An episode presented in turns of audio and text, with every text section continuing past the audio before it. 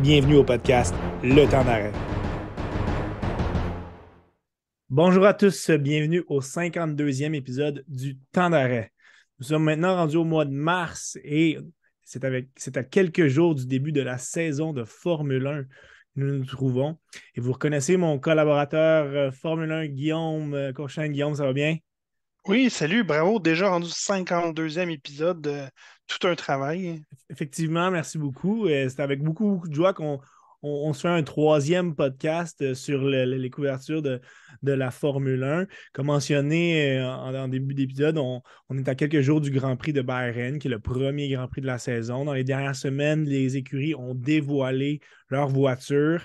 avant d'y aller vraiment sur le, le, gros du sujet, parlons un petit peu de ces dévoilements je ne sais pas si tu es d'accord avec, moi, mais les monoplaces pour 2023, euh, esthétiquement, sont, sont, superbes. Ouais, ouais, vas-y, vas-y donc là-dessus. Euh. Ah oui, ils ont fait, ont fait plusieurs améliorations. Des, compagnies comme euh, Alfa Romeo ont peinturé l'intérieur des roues, sont allés vraiment d'un design qui est moins conservateur que par le passé, où est-ce qu'une seule couleur pouvait être sur la bonne place. Donc, euh, à date, de très belles voitures au niveau esthétique. Euh, ils ont réussi à prendre les changements de l'an passé puis de les rendre encore plus beaux.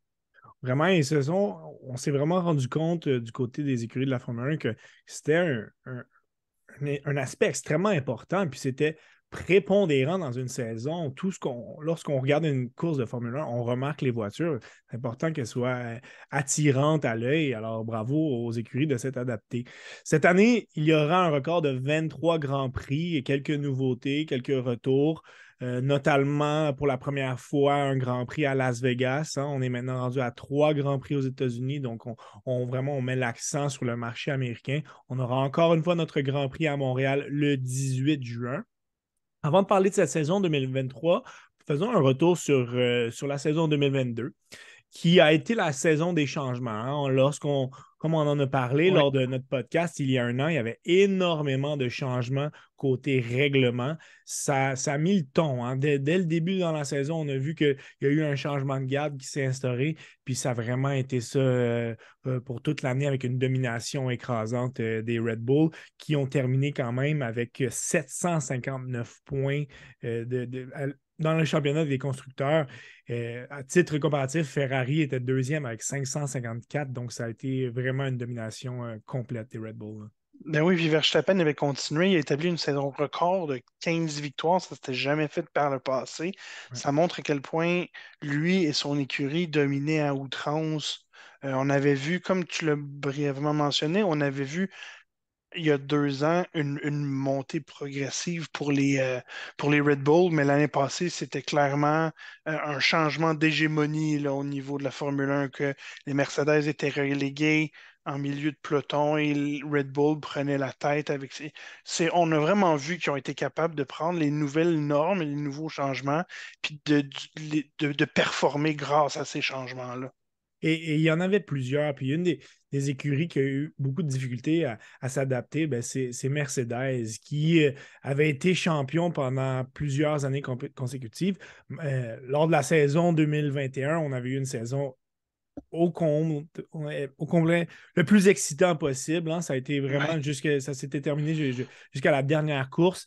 Mais là, ce sont des ajustements qui ont été difficiles hein, pour les Mercedes, qui ont terminé quand même troisième dans les constructeurs avec 515 points. Ça s'est mieux passé dans le dernier tiers de la saison. Toutefois, euh, en début d'année, on était beaucoup, beaucoup trop lourd. On avait de la difficulté avec le, phénomène de marsouinage. Donc, ça a été une, adaptation difficile du côté de Mercedes. Euh, Alpine qui a quand même terminé euh, quatrième. On voit une progression de leur côté, 173 points. McLaren cinquième avec 159. C'est une déception. Ça a été difficile, ouais, justement. McLaren, c'en est une autre équipe qui a, eu de la difficulté à, s'adapter à ces changements. Tu as parlé de Max Verstappen qui a dominé outrageusement le championnat des, pilotes avec 454 points, saison record de 15 victoires. Euh, toutefois, les, Ferrari qui ont à un certain moment, on pensait que euh, Charles Leclerc aurait pu avoir une chance de chauffer Max Verstappen. Finalement, ça n'a pas été le cas, mais c'est somme toute une belle saison de, son côté. Là. Oui, il y a eu des. Euh, il y a eu des ça a été une saison de montagne russe. Il y a eu des hauts, des bas, des erreurs de pilotage des erreurs de voiture, de fiabilité, autant sinon des, bonnes performances des, Ferrari. On a même vu Carlos Sainz euh, terminer une, une, une, série de 150 victoires sans Grand Prix, sans victoire, 150 Grand Prix sans, victoire. Ça, c'était la plus longue série de l'histoire. Il a gagné à Silverstone. Il était extatique, là, il était tellement content. Mais oui, donc Ferrari, euh, on voit qu'il avait encore des croûtes à manger, mais il n'était pas largué complètement. Et, du côté de Leclerc, c'est 308 points, 3 victoires. Mais ce qui est, ce qui est à, noter, c'est qu'il a eu plus de positions de, de, pole en qualification, donc plus de première place en qualification que Verstappen, 9 par rapport à 7. Donc, ça a été des, des, bris mécaniques, ça a été énormément d'erreurs de stratégie aussi du côté de Ferrari. Et ça a fait en sorte que euh, on a été largué du côté de, Ferrari. Euh, Sergio Perez, une très très bonne saison, hein, belle adaptation depuis son, arrivée avec Red Bull qui, qui termine en troisième position avec 305 points belle première saison de George Russell avec euh, Mercedes, quatrième position avec 275 points. Tu as parlé de Carlos Sainz qui a terminé en cinquième position avec 246 points. Et le, prochain sur lequel on doit porter notre attention, ben, c'est Lewis Hamilton qui, qui ça a, été, ça, a fait changement, euh, pas nécessairement pour, euh, pour le mieux pour les partisans d'Hamilton. Il a terminé en sixième position, 240 points. Qu'est-ce qui, selon toi, explique cette. Euh, mise à part les, difficultés de la voiture, ces non-succès d'Hamilton? Je vais, je, vais le dire dans les mots de Fernando Alonso. Hamilton a été habitué à partir premier, finir premier de pendant huit ans. Et là, il y avait un petit peu de challenge. Des fois, il se retrouvait en milieu de peloton. Il devait dealer avec autres que des retardataires, mais des gens qui étaient sur le même tour de lui, ça, ça peut faire une différence. Si tu es habitué de tout le temps regarder derrière toi puis de personne euh, d'avoir personne en avant, ça peut faire une différence. Il y a peut-être aussi, peut-être qu'il euh, avait encore, il était encore amer de la façon que ça s'est terminé il y a deux ans, qu'il n'a peut-être pas été aussi sérieux dans son approche, peut-être en tout cas, c'est des hypothèses, mais je dirais le fait qu'il y a eu de l'adversité pour la première fois depuis une décennie presque, euh, ça a fait en sorte qu'il y a, y a eu à, faire des travaux d'introspection en termes, en termes d'être humain, mais en termes de pilote aussi, là, savoir où il se situait là-dedans. Du côté des constructeurs et du pilote en question. Ça a été une autre année difficile pour Aston Martin. On, doit parler un petit peu quand même du travail de Lance Stroll qui a terminé en 15e position du classement des pilotes avec seulement 18 points. Une autre saison difficile. Il était très souvent euh, derrière son, son coéquipier Sébastien Vettel. Et pour Ashton Martin, aussi, ça a été une adaptation, hein, nouvelle écurie. Euh, là, cette année, on va changer de directeur de course. Mais est-ce que, est-ce que selon toi, est-ce que c'était décevant de voir Stroll aussi loin compte tenu des difficultés de la voiture? On, dirait que Stroll a de la difficulté à s'adapter. Euh, on, va le dire, on va le dire haut et fort, qu'est-ce que plusieurs pensent tout bas? Est-ce qu'il serait encore là si son père n'était pas le, responsable de l'écurie? On ne le sait pas. Ça, c'est pas à nous de décider. Est-ce que c'est un vrai pilote qui est qui peut prendre son équipe et l'amener plus loin? Je ne sais pas. C'est peut-être pour ça que euh, Lawrence Stroll, son père et le président de l'équipe, amènent souvent des vétérans aguerris pour être avec lui. Là, on va en parler plus loin, mais Vettel est quitté, il s'est fait remplacer par un autre ancien champion du monde. Ça veut peut-être dire qu'il sait que Lance n'est pas rendu à ce niveau-là, même après plusieurs saisons en F1. Donc j'ai comme de la, difficulté, puis on le sait que Lance en qualif, qu'il pleuve ou qu'il y a de la misère. Ouais, exactement. Donc euh, je dirais que c'est peut-être un bon deuxième, mais il ne pourra jamais prendre l'écurie puis de l'amener à un autre niveau. En tout cas, il n'y a rien démontré qui pouvait l'amener vers là. Bien d'accord, parce qu'on l'a vu à maintes reprises euh, en 2022 et dans les années précédentes. Lance a quand même un, bon instinct en course. Ça lui a rapporté, euh, alors que, son écurie était un petit peu plus compétitive. Par contre, en qualification, c'est continuel. Il est constamment derrière son coéquipier. Et à un moment où la voiture est, la même, où les ajustements ne sont pas, sont pas identiques, mais la, voiture en tant que telle est la même. Et c'est souvent en qualification qu'on voit lequel des, pilotes est le plus euh, aguerri. Ben, Lance est constamment en deuxième position. Donc, euh, euh, on ne peut plus parler seulement d'un jeune pilote qui arrive, qui commence à faire ses classes. Là, ça fait plusieurs saisons qu'il est en, F1. On, veut voir une progression de son côté. Parlons, tu as abordé justement ce, changement des pilotes, ben, parlons-en. Faisant un tour complet, ça, n'avait pas été aussi fou que, que lors de l'année précédente, mais il y a quand même eu plusieurs changements euh, notables. Euh, du point de vue de, de, Red, Bull, aucun changement. Ferrari, ce sont les mêmes pilotes. Toutefois, on a changé le directeur technique, donc ce ne sera plus Mathieu Binotto.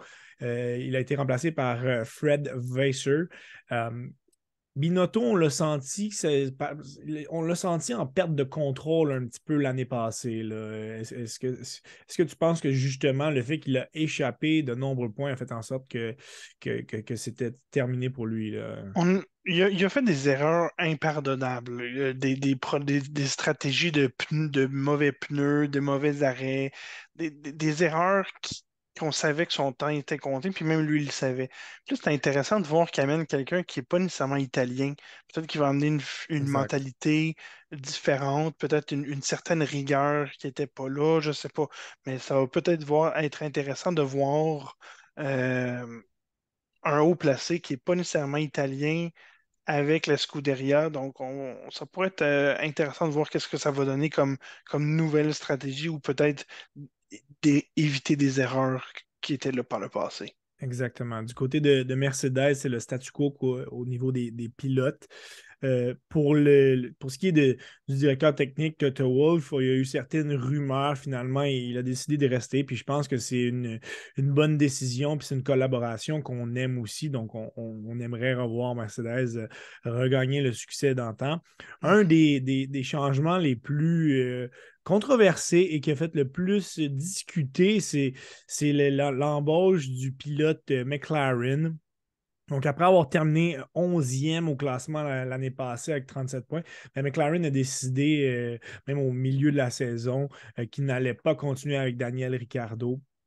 Il a été remplacé par la jeune sensation Oscar Piastri, qui, à 21 ans, a remporté le titre de Formule 2 en 2021 ce qui est à noter, c'est que Piastri faisait partie de, l'écurie Alpine. Parlons un petit peu ce qui s'est passé lorsque euh, Alpine euh, a eu comme intention ben, de, le promouvoir pour l'année 2023. Ça n'a pas plu du tout à Piastri. Ben, c'est ça, ils ont, comme pris trop d'avance en disant, en, s'avançant avec quelque chose qui n'était pas confirmé.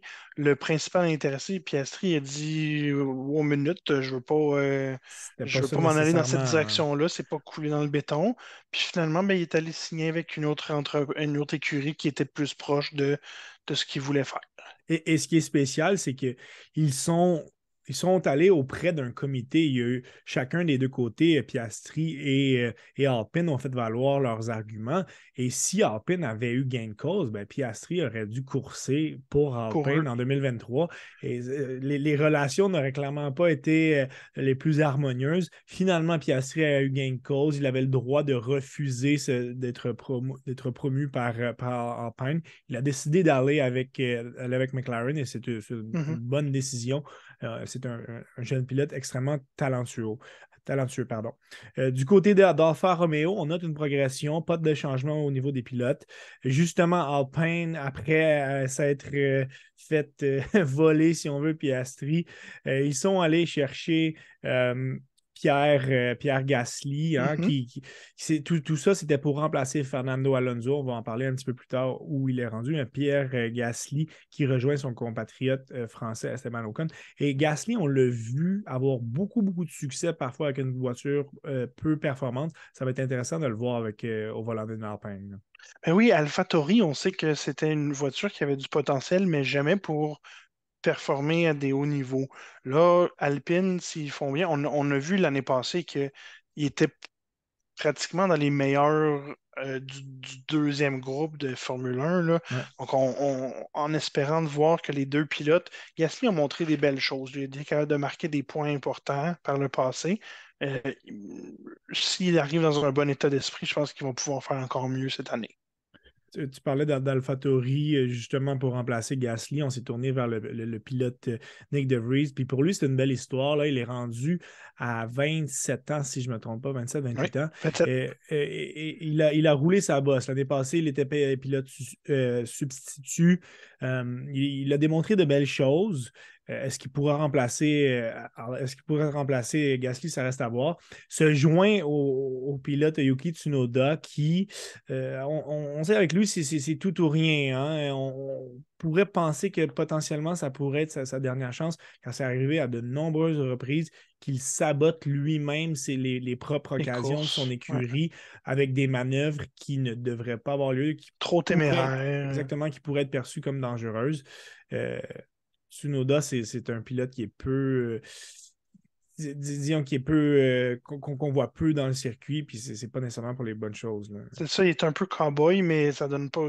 Bien souvent, les résultats sont pas là. Mais pour revenir sur De Vries, puis on va enchaîner aussi avec le, celui qu'on a passé précédemment, Piastri, ça fait, il y a trois recrues cette année dans le, dans le On peut, on peut passer au prochain qui est euh, le pilote Sargent, qui est un pilote américain qui va aller avec Williams. Ça fait longtemps qu'on n'a pas vu un pilote américain en Formule 1. Les Américains sont contents, surtout que, comme tu as mentionné au début, ils sont rendus avec trois Formule 1, euh, trois Grands Prix. Il va courser à la maison souvent, puis euh, je, je, suis content, si je peux m'exprimer ainsi, que Latifi ne soit plus dans l'équipe chez Williams parce que Latifi, pour lui. Euh. Clairement, on le voyait que c'était le pilote le plus faible. Il a coûté le championnat à Mont-Louis. Effectivement, mais, mais, c'est de ça qu'on va se souvenir euh, pour, euh, Nicolas Latifi. Puis il faut lui donner, il n'avait pas une voiture compétitive entre les mains, mais c'est son fait d'arme, euh, ce qui est d'avoir coûté un, championnat record, un huitième championnat record pour Hamilton. tu as, parlé de Stargent. On sait que certaines, l'écurie Williams a vraiment été en refonte. Beaucoup d'investisseurs américains qui ont, qui ont mis de l'argent dans, dans, Williams. on est déjà beaucoup actifs avec les voitures Haas. Là, on, a un pied dans la porte chez Williams. Justement, on embauche euh, Logan Sargent, jeune pilote euh, de, 22 ans. C'est le premier Américain en 2015. Donc, on voit que, la Formule 1 veut vraiment, vraiment mettre l'accent sur, le marché américain. Euh, du côté de, du côté Haas, justement, on voit une progression. Hein. c'était difficile de faire pire qu'en 2021. On continue avec Kevin Magnussen. On ramène le vétéran Nico Hulkenberg pour remplacer euh, Schumacher. Parle-nous un petit peu de, ce qui n'a pas marché euh, du côté de, Mick Schumacher. Je ne sais pas si c'est la pression, le fait de, devoir performer dû à son nom historique, mais il y, a eu des il y a eu des bons, des bons côtés, mais en même temps, un peu comme Lance Stroll, il était tout le temps dans l'ombre de son coéquipier, puis pourtant il partait un... tu sais, Magnussen a, été capable de faire des, quelques, quelques hauts faits durant la saison, mais que Schumacher était tout le temps dans les derniers, toujours rapide, il, il passait jamais Q1. c'est comme si le, pilote allait pas avec la voiture, puis ils n'ont pas été capables de un aider l'autre. donc, c'était voué à l'échec. Ils ont peut-être, ah, sont peut-être pas été patients, mais en même temps, on peut se poser la question, ils ont-tu le luxe d'être patients? On sait que c'est une entreprise qui est sur le respirateur artificiel. Là. Bien souvent, ils menacent de, comme on dit en québécois, tirer la plug. Euh, donc, peut-être que, comme tu as mentionné, de ramener un vétéran Hülkenberg, qu'on sait qu'il a déjà donné des résultats avec des voitures moyennes, peut-être qu'il, lui, va d'avoir un volant confirmé, ben peut-être qu'il va mieux performer que si Mick était encore là. Le dernier changement, ben c'est, on, l'a rapidement abordé, ben c'est au niveau d'Aston Martin, le vétéran et ancien champion du monde, Fernando Alonso, qui rejoint euh, Lance Stroll. Et, du côté de, c'est un pilote qui est extrêmement doué. À plusieurs reprises l'année passée, on, on a cru qu'il avait de meilleures performances que, la voiture pouvait donner. Donc, il est allé chercher des points extra avec son, son expérience, euh, sa témérité aussi. C'est un pilote qui n'a vraiment pas froid aux yeux. Et là, il vient remplacer euh, Sébastien Vettel à titre de vétéran, comme tu as mentionné. Et, déjà, tout ne semble pas au beau fixe entre Alonso et Stroll. Euh, on dirait peut-être que Stroll, il veut avoir cette, cette image de premier. il y a eu certains commentaires de part et d'autre. Là, déjà, euh, la, situation commence un petit peu euh, euh, sur, la glace. Là. Puis là, surtout que, on n'en a pas encore parlé, mais Lance Stroll ne, disputera pas le premier Grand Prix parce qu'il s'est blessé. donc là, ça va être un, pilote remplaçant. Mais comme tu l'as mentionné, par le passé, il y a déjà eu des accrochages, des, des discussions assez animées publiquement entre Alonso puis euh, Stroll. Peut-être que finalement, en, bout de ligne, ça va porter fruit puis qu'il y a eu un changement de garde, mais c'est quand même ironique que les deux coéquipiers ont déjà été affichés publiquement comme étant des, des adversaires ou des, avoir des, différentes opinions sur plusieurs façons de conduire, des choses comme ça. Mais on verra. Alonso, comme tu l'as mentionné, il y a eu comme un, regain de vie. Il était parti, il est revenu, puis là, il a montré qu'il y avait encore le, couteau entre les dents. Il y avait, il avait encore ce qu'il fallait pour, euh, pour bien performer. On l'a vu souvent finir quatrième, cinquième, même euh, d'être dans les hauts points. Donc, euh, je pense que ça va, ça va, donner, ça va donner quelque chose d'excellent. Ça va dépendre encore une fois de la voiture. C'est la Aston Martin qui font des voitures magnifiques de, tous les jours, mais s'ils sont capables de bien performer en Formule 1, on va le voir. On a un, nouveau directeur technique et on espère que cette progression va, continuer et que Alonso et Stroll auront enterré la hache de guerre pour faire euh, progresser euh, l'écurie. Mhm. Allons-y avec les, principaux changements pour 2023. On sait que ça a été le point principal. Ça a été probablement les changements les plus importants peut-être de l'histoire de, la, Formule 1, ceux de 2022. Ça a été en 2022, on continue ça en 2023. Et, l'effet le plus prépondérant auront été vraiment le, phénomène de marsouinage en début de saison et c'était frappant, principalement en qualification on le voyait en regardant la, la, télévision, on voyait la voiture rebondir. Et, en gros, c'est ça le marsouinage, c'est le rebondissement de la voiture. Au cours d'année, on y est allé de modifications pour, euh, pour tempérer un petit peu l'importance du phénomène. Reste que certaines écuries, comme mentionné précédemment avec Mercedes, et McLaren, entre autres, ont eu énormément de difficultés à, à s'adapter. Plus ta voiture est lourde, plus elle rebondit, plus tu perds du temps. Donc, on y est allé de, certains changements. Commençons avec les, rebords du, plancher, la hauteur du plancher de la voiture qui a été euh, ajustée euh, à 15, 15 mm. Qu'est-ce que ça va changer euh, selon toi? On, peut penser que 15 mm, c'est rien, mais quand la voiture est aussi basse, aussi légère, avec des composants en de carbone qui, qui sont tellement fins et tellement résistantes en même temps. Si tu oses, ils, ont si on ose un temps soit peu par rapport à avant, c'est des micro-changements, mais qui peuvent faire toute la différence. S'ils ont, ils toléré une, une, une, hausse de 15 mm, ils ont dû se rendre compte que c'était assez pour diminuer grandement l'effet de marsouinage et faire juste, c'est peut-être tout ce que ça prenait pour faire en sorte que euh, ça ne soit plus un facteur prépondérant durant une course. Effectivement. On a changé aussi la, la gorge du, plan. Lorsqu'on parle du plancher, on parle vraiment du, bas de la voiture, de, ce qui est sous la monoplace. On a changé la gorge du plancher qui, elle aussi, a été rehaussée. La gorge du plancher, c'est ce qui, se trouve au milieu, là, au centre, euh, euh, en, dessous de la monoplace. C'est à cet endroit que, que la vitesse euh, de l'air est la plus élevée lorsqu'elle passe en dessous de la voiture. Donc, le fait de monter cette gorge-là, ça fait en sorte que justement le ralentissement est moindre. Lorsque la gorge est un petit peu trop basse, on avait importante fluctuation d'air qui faisait en sorte qu'il y avait de la, variation de la pression, de l'air. Donc, il y avait des changements brutaux sur l'effet de la voiture. Donc, ça amenait souvent la, voiture justement à rebondir, euh, tu as parlé que c'était encore à cause du poids de la voiture, le, fait que ce soit plus, euh, un petit peu plus haut, ça va aider à justement à moins rebondir, mais l'effet aussi du contrôle de l'air. Hein, on, le sait qu'avec les changements d'aileron, les changements d'aérodynamisme, c'était difficile de savoir exactement la, manière que la voiture allait répondre. Ben, c'est les, entrées d'air qui faisaient en sorte aussi que les voitures rebondissaient. Ben, ce changement-là, justement, sous, euh, élever la partie centrale de la voiture, ça fait en sorte qu'il y aura moins de, de massouinage pour, euh, pour euh, l'année prochaine. Ça va aussi bloquer justement ces fluctuations d'air. Ça va permettre les voitures à, être un petit peu plus stables sur la route. Donc, on devrait avoir un phénomène de marsouinage moins important en 2022. On n'aura plus de pilotes qui sortiront de leur voiture en se tenant le dos, plus capables de marcher parce que ça faisait trop mal. On a vraiment vu ça l'année passée, donc en espérant que cette, hausse-là euh, diminue le, diminue le phénomène. Les, voitures seront aussi un petit peu plus légères qu'en 2023. Et, tout à l'heure, tu as parlé de la variation de, de hauteur qui, qui est minime, hein, c'est des millimètres. C'est la même chose au niveau du poids. Euh, en 2022, le, poids était, un petit, était euh, fixé à 798 euh, kg.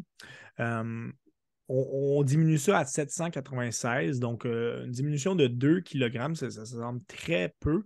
Qu'est-ce que, qu'est-ce que ça peut amener sur l'ensemble de la voiture, sur la globalité de, cette voiture, qu'une voiture soit un petit peu plus légère?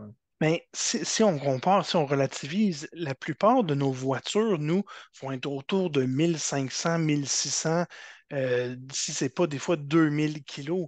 Donc, sur une voiture qui en pèse 700, qui est la moitié du poids d'une voiture normale, ça fait une grosse différence. C'est comme si on enlevait l'équivalent de, de, 8-10 kilos sur une voiture normale. Donc, ça peut faire toute une différence comme le, fondateur de, de, fondateur de, la marque Lotus, son, euh, son mojo, c'était Light is Right.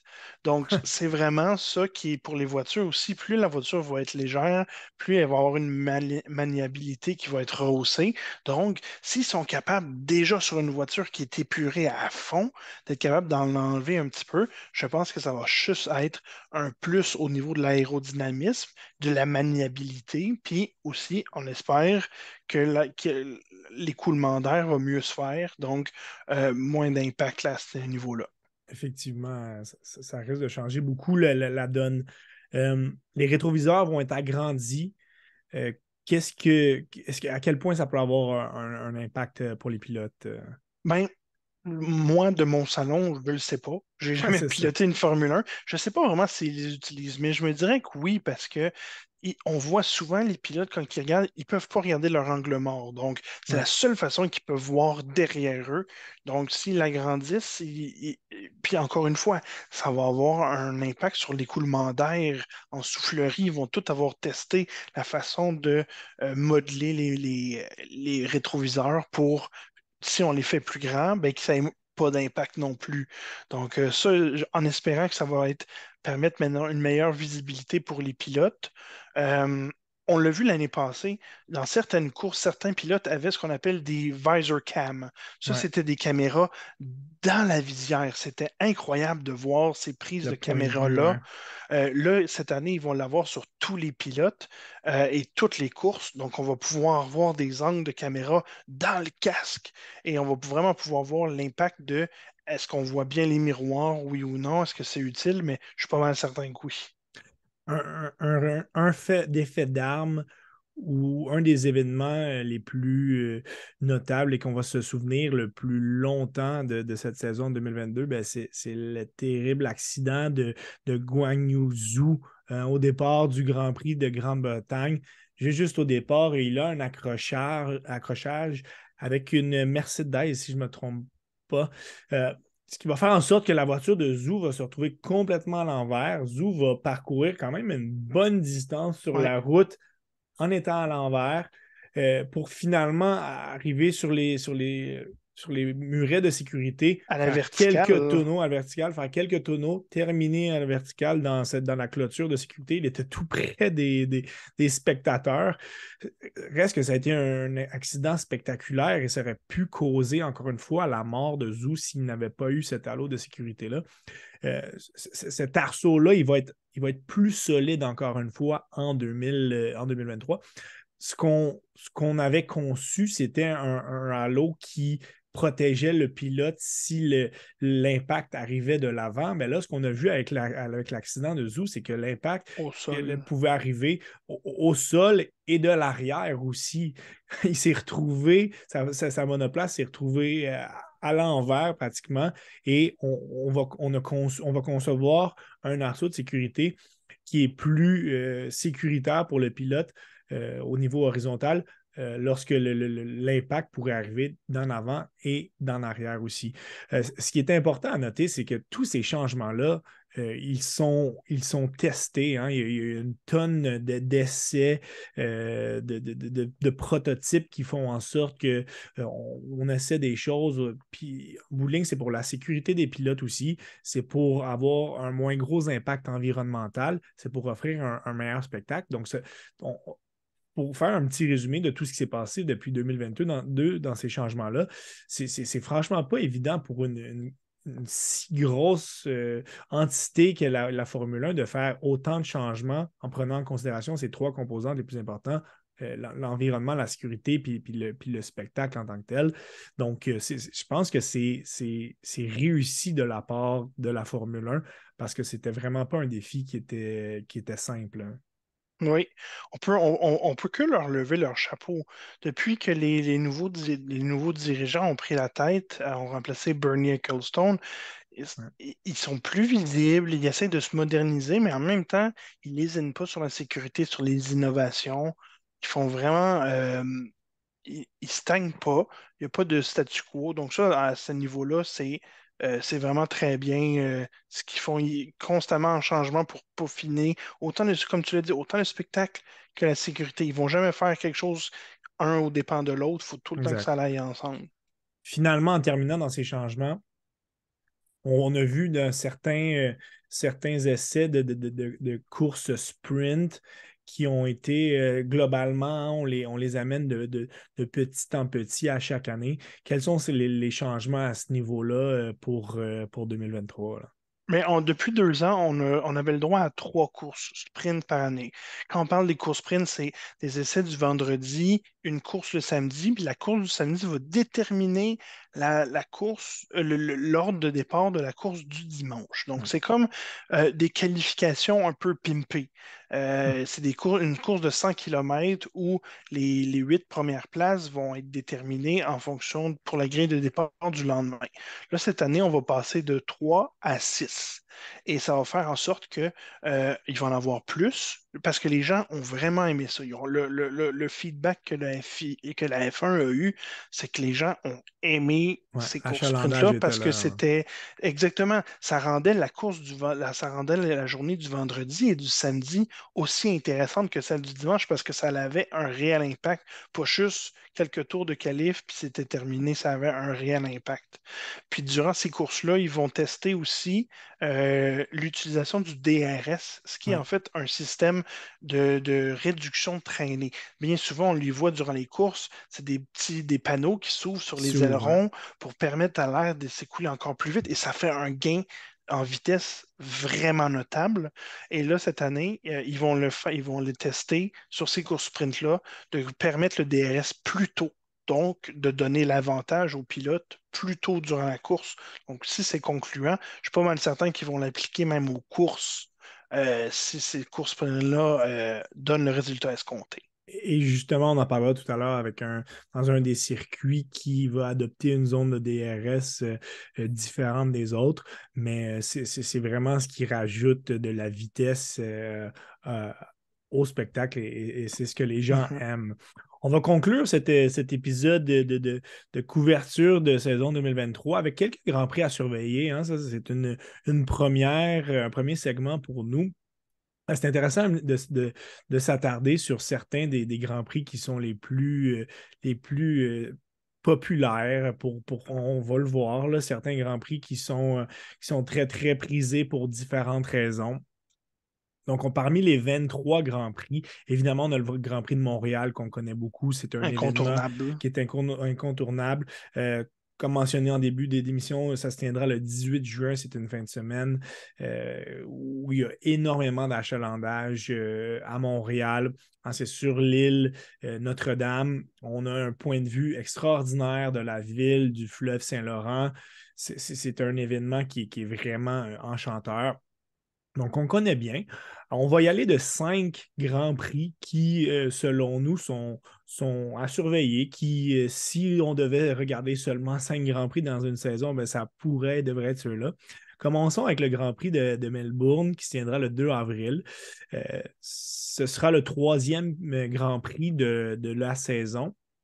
Les deux grands prix, les deux premiers grands prix sont dans, les, dans le Moyen-Orient. Et, les pilotes aiment beaucoup le Grand Prix de Melbourne parce que pour eux, c'est le vrai premier Grand Prix où ils peuvent se, laisser aller, euh, où ils vont probablement euh, sortir la semaine avant. Ils vont avoir du bon temps avec leur, entourage. Donc, c'est vraiment un Grand Prix qui est apprécié par les pilotes et les, euh, et les partisans. Oui, puis là, on l'a mentionné au début, où ils vont tester euh, une. En fait, ils vont avoir ajouté une nouvelle zone de DRS, donc le système de traînée. Donc, ça va être la quatrième du circuit. Ça, qu'est-ce que ça fait? Ça va faire en sorte que euh, le circuit va avoir des pointes, les, les, pilotes, les autos vont pouvoir rouler jusqu'à 340 km à l'heure euh, dans un secteur. Ça va en faire le Grand Prix le plus rapide du, circuit actuel, exactement. Et ça va faire en sorte que quand s'il y a plus de zones de DRS, il y a plus de dépassement ou plus de compétitivité. Donc, le circuit de Melbourne, il rajoute là parce que c'était pour plusieurs pilotes assez facile de dépasser, même sans DRS. En ajoutant le DRS, ça permet aux pilotes qui peuvent, euh, qui peuvent se défendre un peu mieux ou même accélérer le phénomène de, de, de dépassement, mais ça va être une nouveauté qui va être à ça. Donc, c'est sûr et certain que Grand Prix rapide va donner quelque chose du, spectacle. Euh, on a bien hâte de voir ça. Et, le Grand Prix de Melbourne, ce qui est, particulier, c'est qu'il y a une, une grande disparité entre, entre les écuries. Hein. C'est dans les premiers Grands Prix. Euh, les écuries qui ont eu le meilleur entre-saison vont souvent dominer le Grand Prix de Melbourne. Il va, il va comme donner le ton au restant de la saison. Certaines écuries vont devoir s'ajuster par, après ce, Grand Prix-là pour justement, on, voit vraiment les, équipes qui sont de tête et qui, sont le, qui seront probablement les plus dominantes lors de la saison. Le, Grand Prix de Melbourne, très semblable au point de vue panoramique à celui de, Montréal. On a un beau point de vue sur, sur la ville australienne. Exactement. Donc, c'est souvent une très, très belle température en Australie, donc euh, très agréable à regarder. Le deuxième Grand Prix qui, retient notre attention, ben, c'est le Grand Prix de Monaco, qui n'est pas le Grand Prix le plus intéressant à regarder en termes de course. Tiendra le 28 mai cette année. Mais la particularité, c'est que c'est le, seul Grand Prix qui est, qui est littéralement euh, dans, le, dans le cœur de la ville. Certains Grands Prix qui, rentrent dans, d'autres villes, le Grand Prix de, Bakou, Azerbaïdjan, entre autres, un petit peu plus à l'extérieur. Monte Carlo, c'est tout petit. Euh, c'est extrêmement prisé aussi par les, célébrités. Plusieurs pilotes qui demeurent là aussi.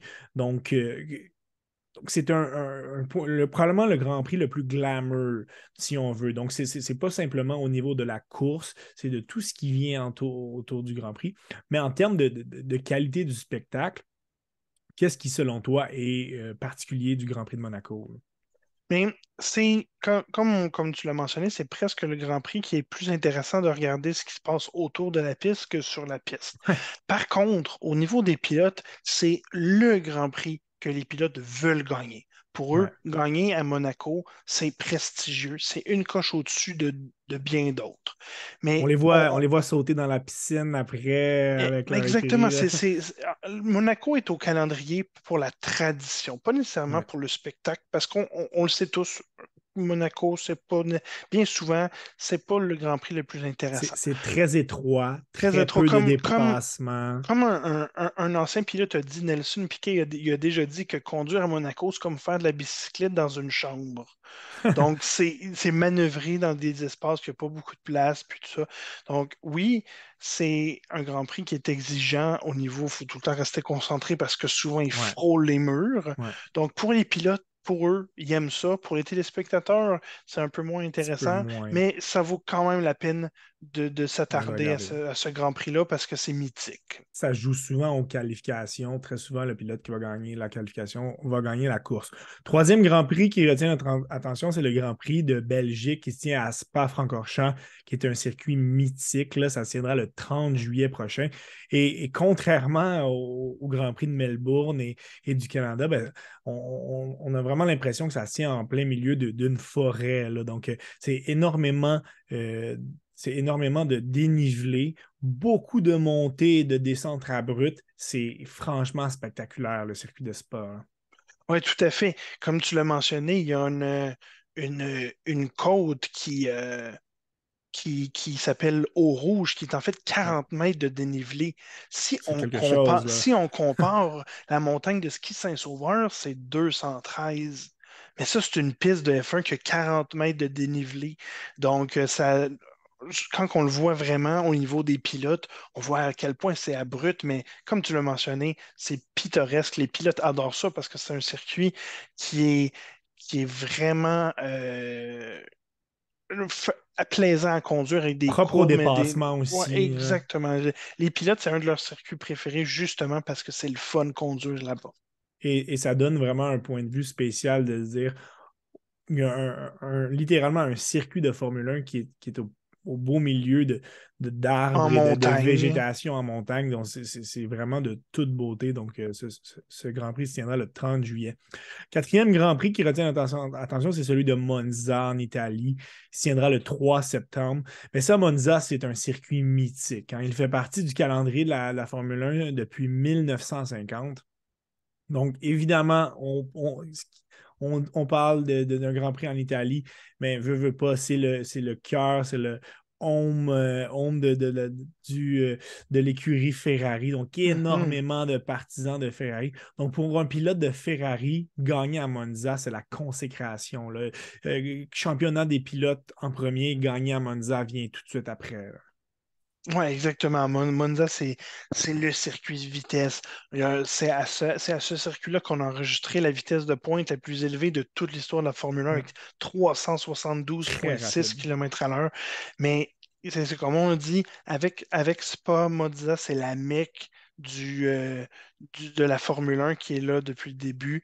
Et les pilotes adorent aller là parce qu'ils peuvent aller vite. C'est un circuit qui n'a pas trop de tournants, mais qui, est, euh, qui doit être assez plaisant. Là. À chaque fois que je regarde le circuit de Monza, je suis comme Ah, faudrait que j'aille conduire là-dessus un moment de, de longues lignes droites, des tournants rapides, c'est vraiment l'essence même euh, d'un circuit de, Formule 1. Et pour terminer justement sur les, pilotes Ferrari, on sait que les partisans de l'écurie sont, très, euh, très demandants envers les pilotes et leur écurie. Et lorsqu'on amène un nouveau pilote comme Charles Leclerc, par exemple, lorsqu'il a gagné à, Monza et qu'il a fait son discours en italien, mais ça ne prenait pas plus pour vraiment être adopté par les, par les partisans de Ferrari. Donc, euh, ça a été très réussi de, ce côté-là. là le dernier Grand Prix qui retient notre attention, ben, c'est le dernier du calendrier régulier, euh, celui d'Abu Dhabi, le circuit de Yas Marina, qui est le, 26 novembre. Donc, ça, va terminer cette saison-là. Et ce qui est particulier avec le, circuit de Yas Marina, c'est que c'est le seul Grand Prix qui débute en plein jour, donc avec la, clarté du soleil. du soleil. On voit le coucher du soleil. Ça se termine dans le noir pour avoir pour consacrer, un pilote et terminer avec des feux d'artifice, donc c'est spectaculaire. Puis on, le sait, le, Moyen-Orient, que ce soit l'Arabie Saoudite ou Abu Dhabi qui est aux Émirats Arabes Unis, ils font les choses en grand, mais c'est souvent magnifique. Le circuit avec euh, l'espèce de, de, de, de, baleine, puis il y, a vraiment des. c'est magnifique à regarder. Puis comme tu le dis, ça commence le jour, finit la nuit, donc ça passe par le spectre d'éclairage, mais c'est fantastique. Puis même, moi, quelque chose que j'adore, c'est que la sortie des puits, il y a un tunnel qui te fait passer en dessous ici. je trouve ça tout le temps, euh, tout le temps spécial de voir la configuration de ce circuit-là. Mais c'est un circuit récent, mais qui montre que on est encore capable de faire des circuits qui sont intéressants, même les nouveaux, euh, la, nouvelle configuration, la nouvelle architecture des Grands Prix. C'est une des rares courses qui se fait dans le sens anti-horaire, donc c'est particulier à regarder. Et, c'était quand même euh, au niveau stratégique, on, se dit, ben, c'est pas seulement un Grand Prix qui est, beau euh, visuellement, il y a beaucoup de stratégie parce que lorsqu'on parle d'un changement de, température, durant la journée, hein, avec le soleil, il fait, fait, très chaud dans ces pays-là. Lorsque la nuit tombe, beaucoup plus frais, énormément de changements de température sur la course, donc ça baisse drastiquement. On doit y aller de changements de pneus. Donc la stratégie est très, très importante dans ce Grand mm-hmm. Prix-là. On doit avoir plus de, justement de, pneumatiques qui sont prêts. Oui, mais c'est dommage qu'ils le mettent à la fin parce que c'est beau, mais c'est dommage qu'ils le mettent à la fin parce que bien souvent, euh, dans la plupart des cas, les jeux sont faits, donc il y a moins d'enjeux, il y a moins d'intérêt.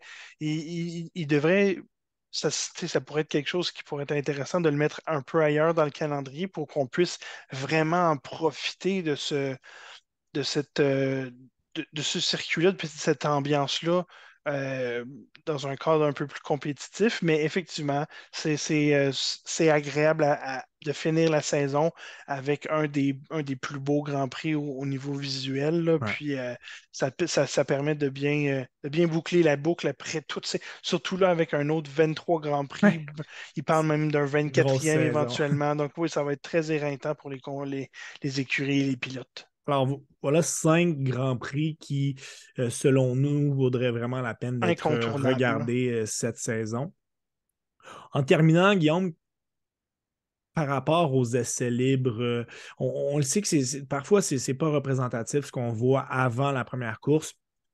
Quelques petites prédictions ou prévisions de, ce qu'on va voir, pas nécessairement plus tard dans, la saison, mais qu'est-ce qu'on va voir en début de saison? Qui seront les, écuries de tête, encore une fois? J'ai l'impression que comme on continue, il va y avoir euh, Red Bull cette année, à, moins d'un changement majeur, vont être encore l'équipe à battre. J'ai l'impression que cette année, par contre, les Mercedes vont se battre avec les Ferrari au même niveau. Euh, un peu comme on a vu à la fin de l'année passée. Au début, il n'était pas dans le coup. À la fin, c'était des podiums réguliers, etc. Donc, j'ai l'impression que c'est ça qui va arriver. Malheureusement, je ne vois pas encore d'équipe en dehors du top 3 les chauffer. ça va prendre, comme un peu l'année passée avec un podium de Lando Norris, ça va prendre des abandons et des choses spéciales pour qu'une autre équipe ou un autre pilote en dehors de ces trois écuries-là soit sur le podium.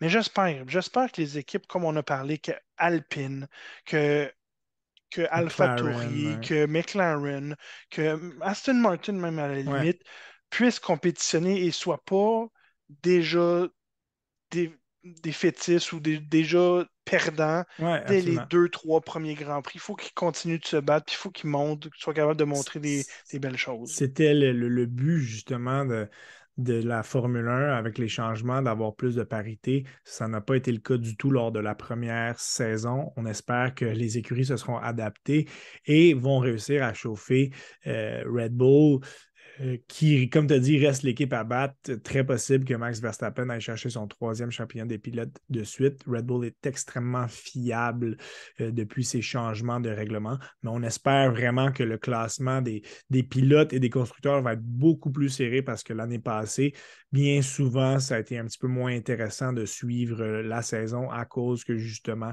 l'écart était trop, était trop grand. On, vous, on va vous souhaiter une excellente saison 2023 ça commence dès cette fin de semaine, dès, dès vendredi avec les, les essais libres, samedi les qualifications à Bahreïn.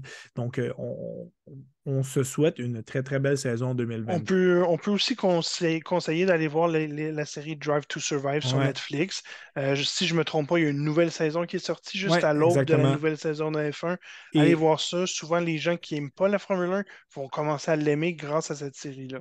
Et petite parenthèse, justement, Netflix met vraiment l'emphase sur euh, l'aspect sportif. On a, on a, fait une saison, une série Breakpoint sur le tennis. On a fait une série aussi sur le golf. Toutefois, euh, la, série Drive to Survive reste leur, bébé et c'est vraiment la, série qui est la, mieux réussie selon de nombreux observateurs. Euh, je n'ai pas regardé encore la saison de la série sur le golf, toutefois, j'ai regardé les deux autres et encore une fois, Drive to Survive est, excellent, euh, même si on préférait regarder la, série lorsque les Mercedes dominaient. Donc, du point de vue partisan, un petit peu moins agréable de, de regarder les Red Bull gagner, mais c'est le, point de vue est, extraordinaire. Donc, ça pourrait être effectivement un excellent.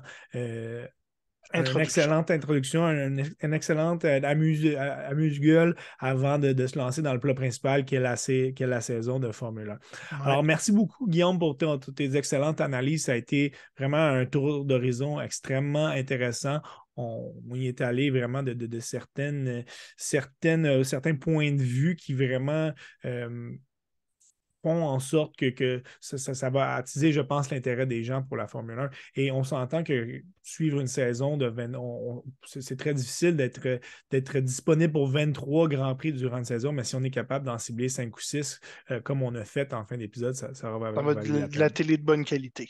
Alors, merci beaucoup, Guillaume, pour ta, belle participation encore une fois pour cet épisode sur la Formule 1. Merci à tout le monde d'avoir été présent. Je vous souhaite une excellente euh, saison 2023 de F1 et euh, à une prochaine épisode du temps d'arrêt. Merci, bye.